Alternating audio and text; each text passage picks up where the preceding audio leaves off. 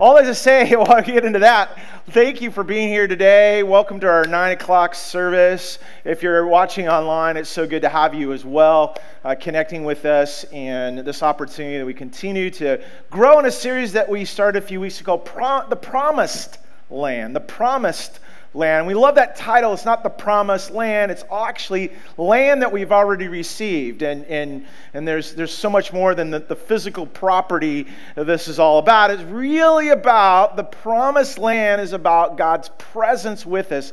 We, we, we left off last week talking about Joshua, this new leader, and, and he, he was called to lead the 2.5 million people. How many know you'd be shaking in your boots, right? Shaking in your sandals, like, what did I get myself into? But God God spoke to Joshua, and it's a, it's, a, it's a message to us that we need to hear when we're faced with obstacles and challenges that we have. He said to God, God said to Joshua, Have I not commanded you? Be strong and courageous. Do not be afraid. Do not be discouraged, for the Lord your God will be with you wherever you go. That's the promise of the promised land is this God says, I'll be with you wherever you go, whatever you do, uh, my presence will be there. Today we're jumping in, right getting into chapter 2. And what we find is that the people are still on the edge of the promised land. We haven't got into the land yet, and we're about to, but it's going to happen not just rushing in quite yet. Because the problem with the promised land is this. This is what they came to face when they got to the edge of going, oh my gosh, there's people here already. now what do we do? Wait a second. That's one problem. Someone already lives here. It's, you know, it's, it, it, and so if, if you're feeling like at times, if you imagine being Joshua, what would you do? Well, you do what you know to do. In fact, you go back to what was modeled to you before. And that's really what we find in, in verse 1 of chapter 2. It says this that Joshua, son of Nun, secretly sent two spies from Shittim. That's what it says. Go look over the land, he said, especially Jericho. Now, notice what Joshua's doing. There's, there's, a, there's a playbook here, okay? There's something he goes back to, to his old coach to run this play, and the play was send some spies in. But the problem with the old coach, Moses, his mentor, he sent 10 in, but only two came back with a positive attitude about it, which was Joshua himself and his buddy Caleb. And so Joshua's going, I don't think we need to do 10 to do the job. I like the two work really well. We'll send two in, more of a Navy SEAL approach to this task they had to do. But listen what happens next.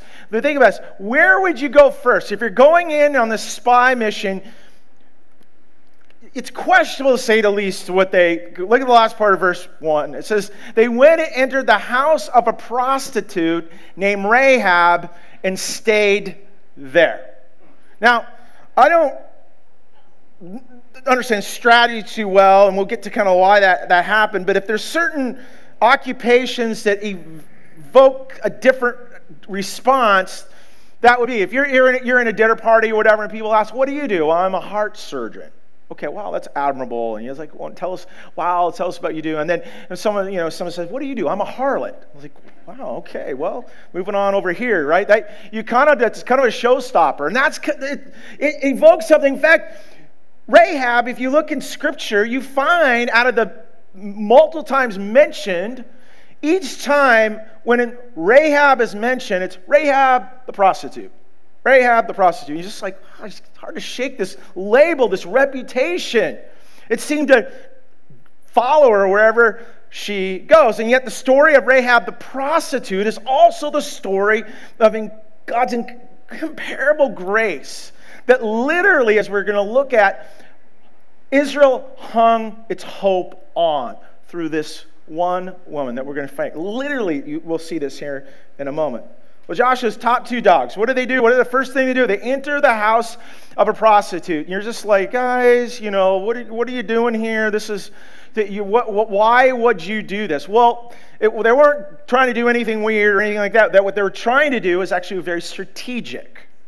Because if anybody knew anything, these people would If anybody knew what was going on and the rumors and the secrets and everything, these are the people that understood, and they were the ones that able could be very, very discreet. And they were on the edge of the city. They were actually on uh, literally Rahab's house, the, the house of ill repute, I guess, was on the wall itself of Jericho, this, this town. So they needed a little in, intel. And so they what happens, what's even greater, is God was going to use what we find Rahab, yes, the prostitute, was part of his divine plan to fulfill this promised hope, this hope that literally we're going to look at. Israel hung its hung its hope on and for us as well. Unfortunately, we read in verses 2 through 7, we'll gloss over, but the spies found out they were spotted, and the word of them reached King of Jericho. He ordered Rahab to hand over the guests. There was rumor they were staying there. She hid them. She lied to them. She lied to them that, that, that and when she did that, put her in grave danger. And city officials confronted her, but she kept her discretion because that's what her profession did. Well, it leads to this search party of a wild goose chase and, and to find the two. And now you think about this. Why would Rahab do this? Why was she even bothered with them at all? What, and, and then what we find is why, when she discovers that, oh, they're coming in to spy on our land, and if I give them information, they're going to have uh, more information to come and invade us. Why in the world would you do that? Well, we read why. Listen to this account that we have. It says, before the spies lay down for the night, she went up to the roof and said to him, I know that the Lord is giving you this land and that, a, and that a great fear of you has fallen on us. So all who live in this country are melting in fear because of you. We have heard how the Lord dried up the water of the Red Sea for you when you came out of Egypt, and what you did to Sihon and Og, the two kings of the Amorites east of the Jordan whom you completely destroyed. When we heard of it, our hearts melted in fear, and everyone's courage failed because of you. For the Lord your God is God in heaven above and on the earth below. What does that sum up? Rahab knew. Rahab knew of the reputation not only of these people, but of God not just any old God, because they worshiped a lot of different gods and a lot of different idols, but the one true God. Israel had this reputation. There was this rumor that was there, and it was part of folklore. It was part of the, but it really was God's promise to Abraham 650 years ago that he was going to give them a land. A land filled with milk and honey, a land that was theirs, but it's the, it's the land of Canaan. And what happened, ironically, in the whole thing, here's Rahab's a Canaanite herself. But that's what knew was going to happen. They, they heard of the miracles of Egypt and what happened, and they, they utterly destroy these armies in their wake. And now, 2.5 million people are on the outside of your city ready to invade. What's the reaction to that? Melting in fear. You ever melt in the sun and the heat? We've done that a few weeks ago, right? Melting in fear. They, they were crumbling in, in a place, and, and really, as we talked last week, of fear, like they were frozen. They did not know what to do. Well, this promised battle was happening, is going to happen, but we need to look, as we've been looking at this whole account, it wasn't just a military conflict. It was psychological warfare. In fact, more than that, it was spiritual warfare that was taking place. And it was for the minds and the hearts of the very people. And always is. It all, that always is the, the true battle. And so, as the king of Jericho fortified the stronghold and getting ready for battle, Rahab had a different response.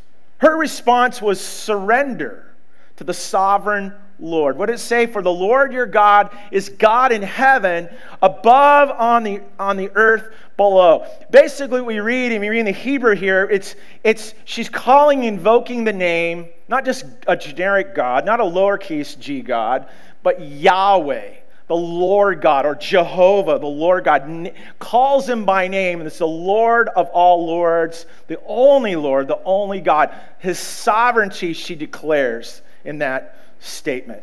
Rahab, the Canaanite, Rahab, the prostitute, was experiencing the power at work in her life. She believed in the reality not only his existence, but we find here her confession of faith.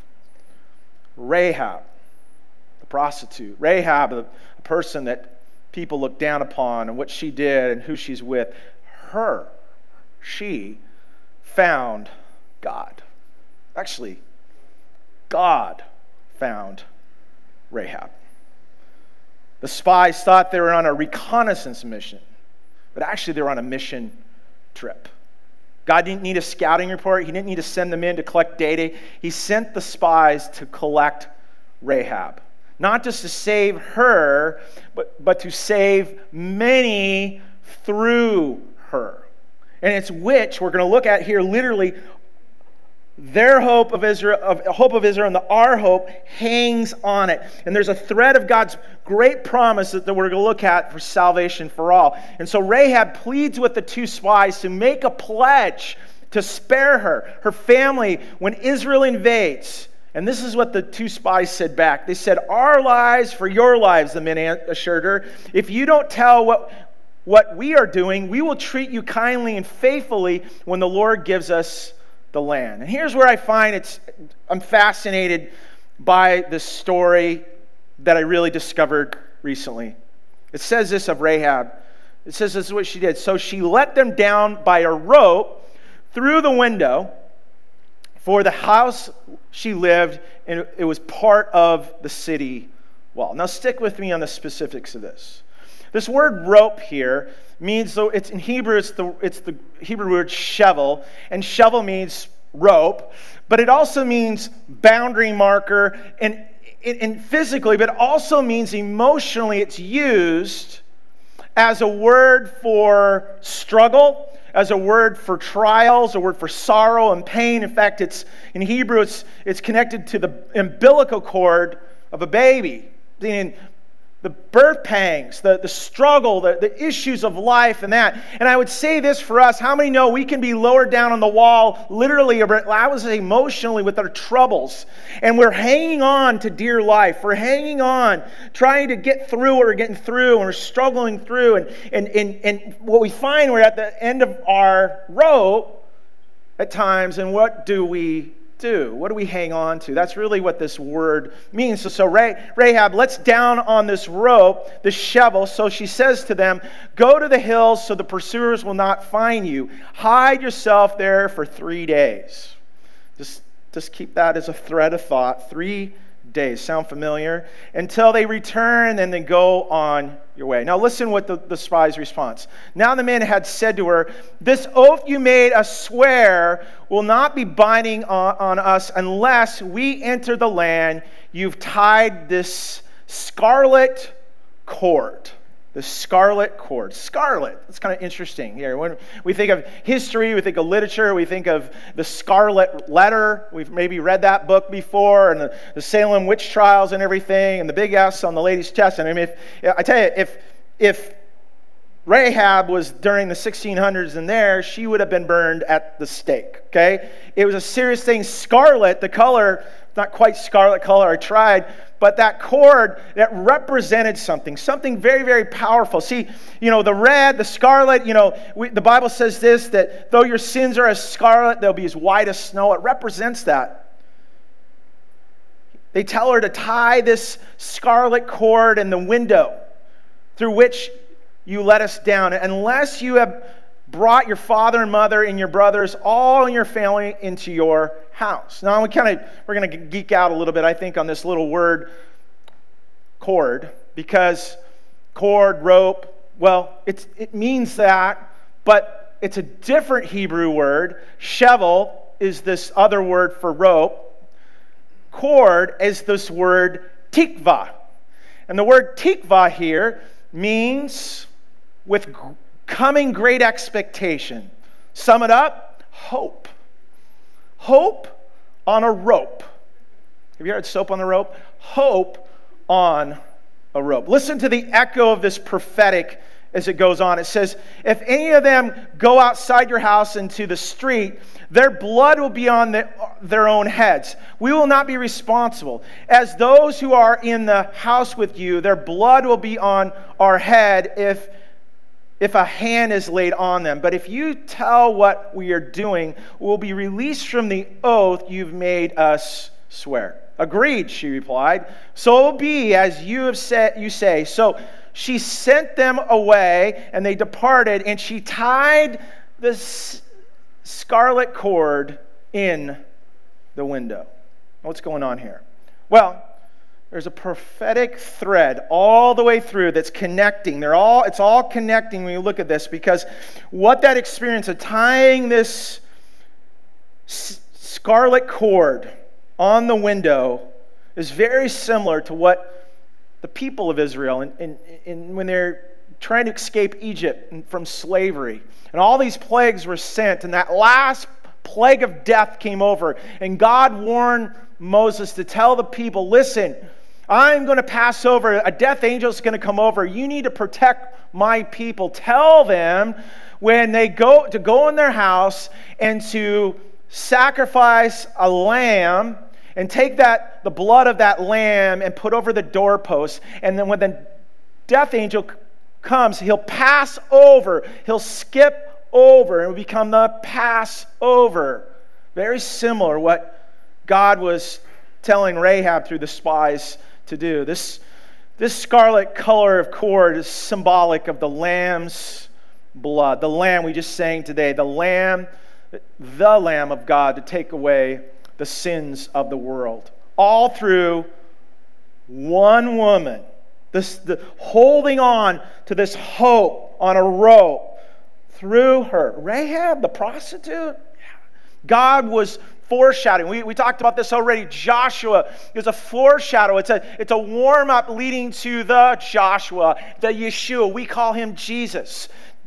Joshua, Jesus, same Hebrew word means God saves. He did and he does. And Rahab kept her promise, and the spies kept theirs, and God saved her, her family from destruction. And, and we read of the fall of Jericho. This is what scripture says, and we'll be looking at this in a couple of weeks of the fall. In Joshua 6, it says, Joshua spared Rahab, the prostitute, with her family and all who belonged to her because she hid the men Joshua had sent spies to Jericho. Now, what's interesting is that God not only spared the life of Rahab and her family, you know, you think about this. What, whatever happened, what, their, their whole, everything was in a rubble, right? Where, you know what? They, they ended up not being homeless.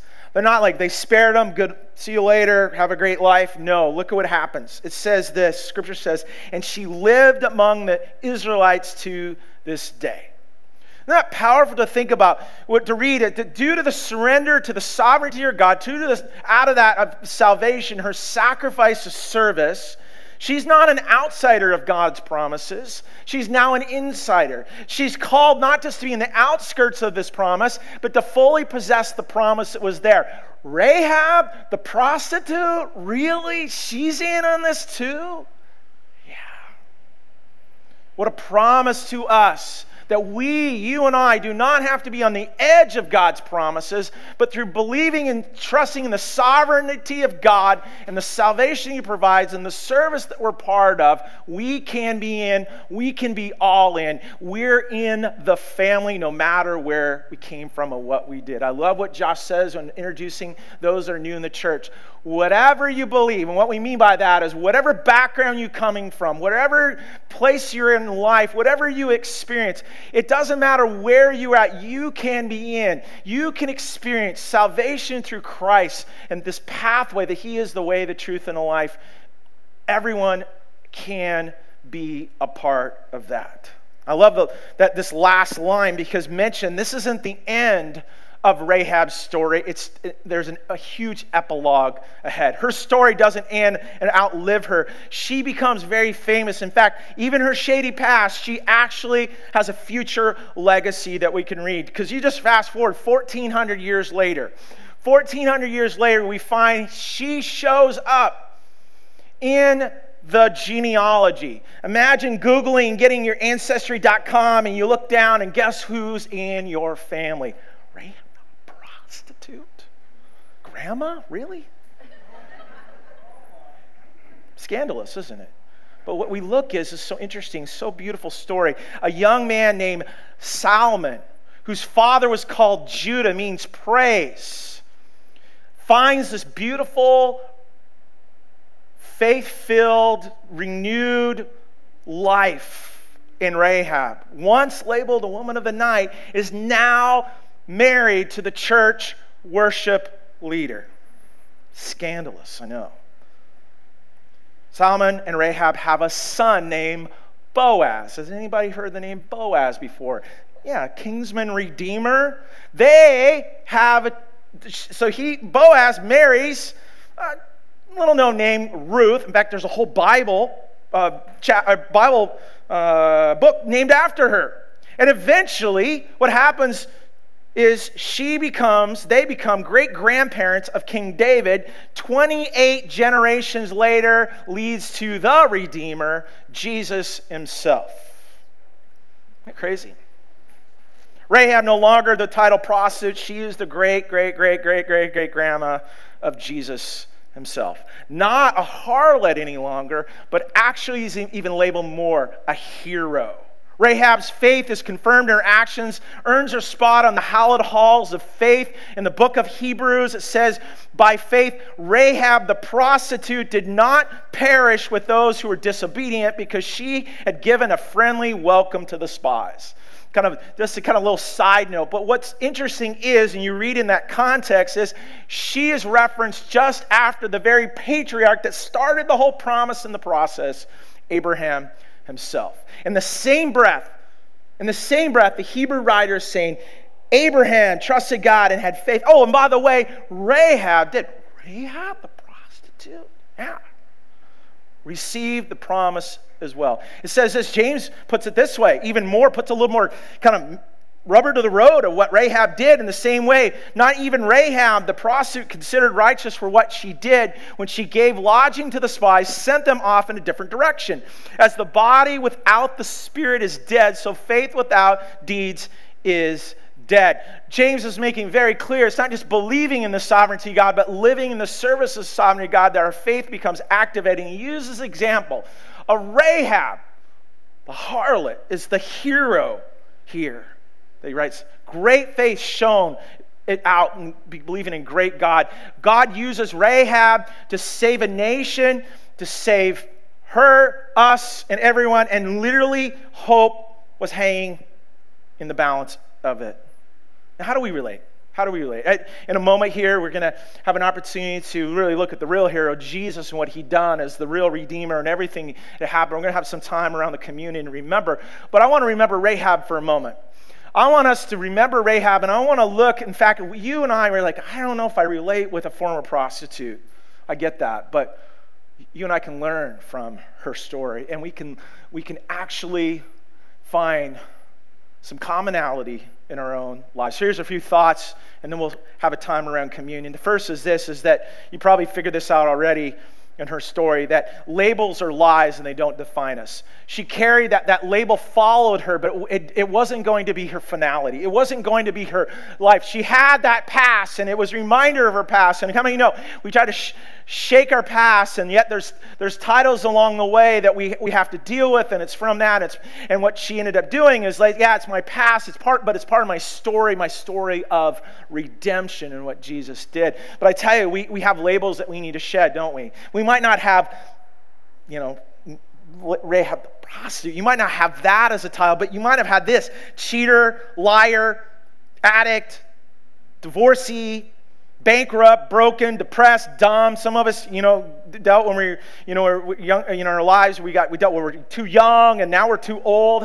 I don't know about you, but I felt like I went from too young to too old in like you know two months. I don't know what happened. Like how did that happen? But life goes by so fast, and we these labels that we're put on our lives. And here's the thing with the labels: we've talked about this a lot, and these old titles and titles people have given, we put on ourselves that are lies, and yet we start believing them. And in fact, I think a lot of us have faked our way through enough that we don't, you don't really think about it a whole lot. And yet, deep down, when you wake up in the middle of the night and you're thinking about it, those old lies, those old labels come back towards us. And so we feel that at times. And, and, and so what happens is we kind of keep our distance from others, we keep our distance from God because there's shame involved, and yet God is is just as Rahab was found by God, God finds us and says, I want to I want to change the titles. The titles you think you are and the titles that other people put you on, no, the titles I have for you are so much different. Jesus came along, he was really good at changing titles, wasn't he?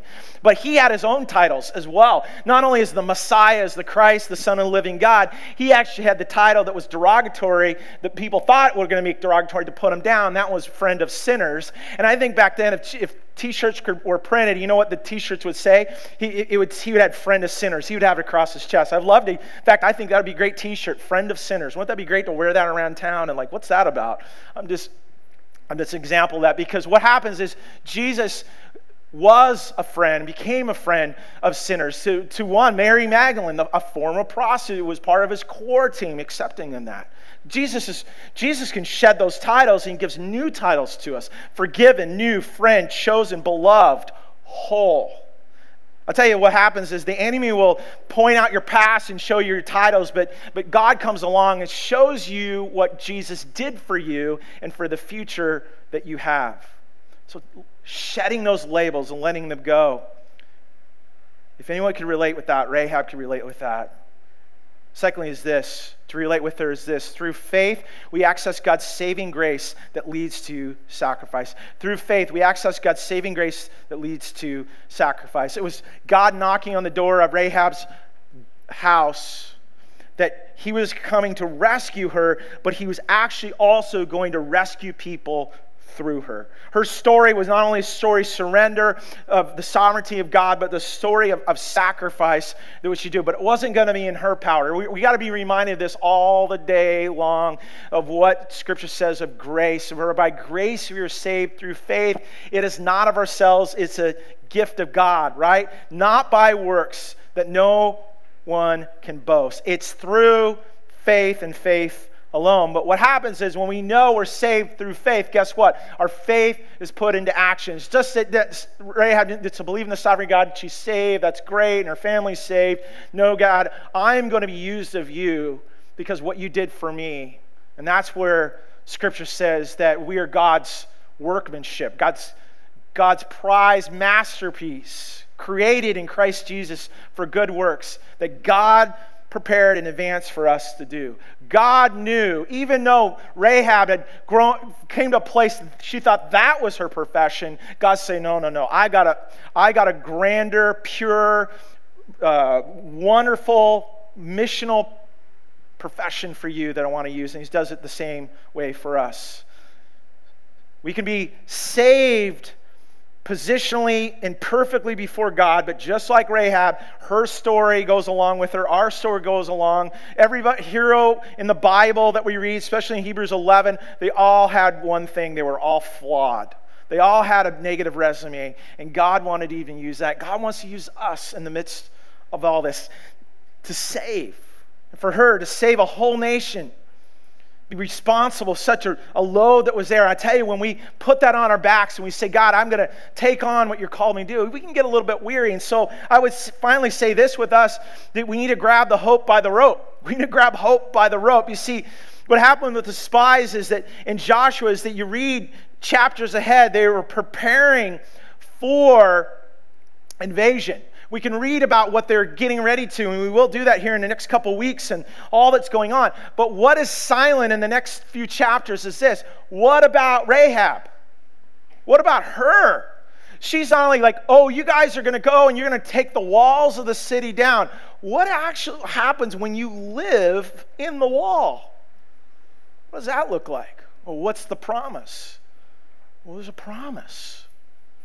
There's a promise that was tied not only tied for her safety, but it was going to be tied for the whole future of mankind. I didn't tie that too well. Tied to the window was actually something tied to her very heart. That was happening. What happened for Rahab was you think They're, they're walking around. We're going to read in a couple of weeks. We're going to read how they walked around the wall, marched around at one time every day, and the seventh day, sometimes they marched around this thing. Guess what? As they were doing that, preparing, imagine being the one at the wall. Imagine watching this army each and every day. What were they? What was she holding on to? I bet at times she's probably holding on the, the, the shovel. She's holding on the struggle, holding on in the fear, maybe melt, like she was saying, melting in fear what's going to happen. And, and, and, and what she was needing to do is hold on to the tikva, to hold on the hope. It was tied to her fulfillment in her life. I invite the team to come as we prepare for communion. I want to encourage us with this thought. I want you to think about it for you in this way. As we prepare, as we prepare our hearts, as we get ready, I want you to think about this. Before Christ, we all lived in Canaan. We were surrounded by sin and we fortified ourselves in that sin. But God slipped through the wall, passed everything that we put up against Him, and slipped into our hearts to speak to you and I of providing salvation. And when we believed in his sovereignty and we believed in what he had accomplished, what he'd done, and we receive it by faith, what did God do? He tied a scarlet cord around our hearts. In the window of our hearts, and made a pledge with us, just, just like the city the world will be judged. He says, No, I'm going to spare you because this scarlet cord does not represent your sin any longer. What it represents is my very blood that was shed for you already. Where do you hang your hope? Where does your hope hang? Jesus is called the blessed hope, the blessed tikva that hung on the cross for us. I'm going to invite you to receive communion right now. You're going to go ahead, once you receive it, the ladies are going to pass this out. Go ahead and pass it out now. And when you receive it, I want you just go ahead and open it up. Just be ready with the, the wafer and the, and the cup. Just be ready, and we're going to, we're going to partake together. And as we do, I want you to just to think about your hope and where you put your hope. Where does your hope hang right now? I think a lot of us can think about the hope that we've put our faith into and the things that we turn to, but I can tell you they're more like shovel. They're more like things that we put out in our lives that we humanly have turned to to help us through, and we've hung on to things. But it might be a job, it might be it might be relationships, it might be a nest egg that we've earned, it might be property that we have, and we see the all, we're all seeing our appraisal of our houses go up, and we we just say, God, what's going on? And, and and yet we're we're in need. At the end of the day, there's this need all around us. And we start losing hope. In fact, if hope is on a rope, the rope that we're hanging on to, it, it just seems like we're at the end of it. What do we do? What do we turn to? Thought was really interesting the timing it all and just God bringing us together. And just realized that this week actually as I saw this in scripture and the story of Rahab and this beautiful you could say almost literally you know threaded story this woven story together. It's so beautiful theologically the Lord provided. But it's so it meant to me so much personal too. A few months ago you might, might remember my son Grant was up here and we were in the middle of challenging people to give to, to a cause to fight sex slavery through the Rescue Freedom, the Belize Project. By the way, I think we reported, I want to let you know again, over a half million dollars came in on this cause of, through the CTK network. It's absolutely, and they were trying, we were trying to raise 125,000. It's just unbelievable what God is doing through that. But my son got up here and he, he shared that he and his church down in, in the Bremerton area actually is involved in, in doing the same efforts. And he, he said, My sixth grade group that I, I work with, we, we're all challenged to give to this fighting sex trafficking and, and, human slavery, and you try to explain that to a sixth grade boy, it's a little confusing. some questions that come with it. But he challenged the guys. He said, You know, if you get so much, you get a pizza party. If you get so much, we'll do this. And then he said, Hey, if you raise, if we, our little group raises $2,000, I and Ethan, my buddy here, our, our co leader, we will get tattoos. Well, guess what? Those boys raised 2000 And my son had to get the tattoo at the Sketches place. He told me where he got it, but he got it. And this is what it looks like here. I want you to t- tell you something that's very interesting. That tattoo in Hebrew, I said, make sure it's the right Hebrew. Verify that. That is tikva. That is hope. Where are you placing your hope? Let's place it fully, our very lives, in the hands of Jesus. His weight of the, our sin on the world, He took. He took our very lives to die for us and sacrifice for us. Jesus knew what was happening, knew and preparing for that very work. So He gathered with disciples that last time. He offered hope to them hope for life and hope for forgiveness they can experience. He held up the bread and he says, This is my body, broken, going to be put to death for you to receive life. Eat in remembrance of me. Let's do that together. Jesus held up a cup and said, This cup represents my blood, the scarlet cord, the, the Lamb of God that takes away the sins of the world. Right here, one drop will forgive all mankind's sin. A new agreement, a new covenant I'm making for your sin to experience complete forgiveness. Though your heart will be as, as, of a scarlet, it will be white as snow. Drink the remembrance of me. Let's pray together.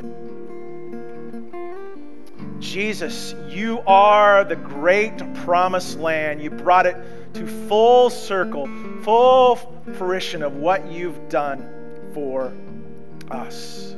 Lord, we no longer have to hold on a, a rope that leads to us lacking any direction in our life, any strength in our life, we are to grab that tikva. We are to grab the hope that's in the rope, the hope that's in you, because what you did and accomplished, taking our very hope that hung on the cross for us to give us life and to forgive us of our sins. And so, Lord, we remember what you've done, but we also are called to remember and to look ahead of what you will do because you are the blessed hope and one day the coming of our Lord and Savior, Jesus Christ. And so we look for that day and hold on to that hope that's in and through you. We thank you for that. In Jesus' name, amen. I invite you to stand.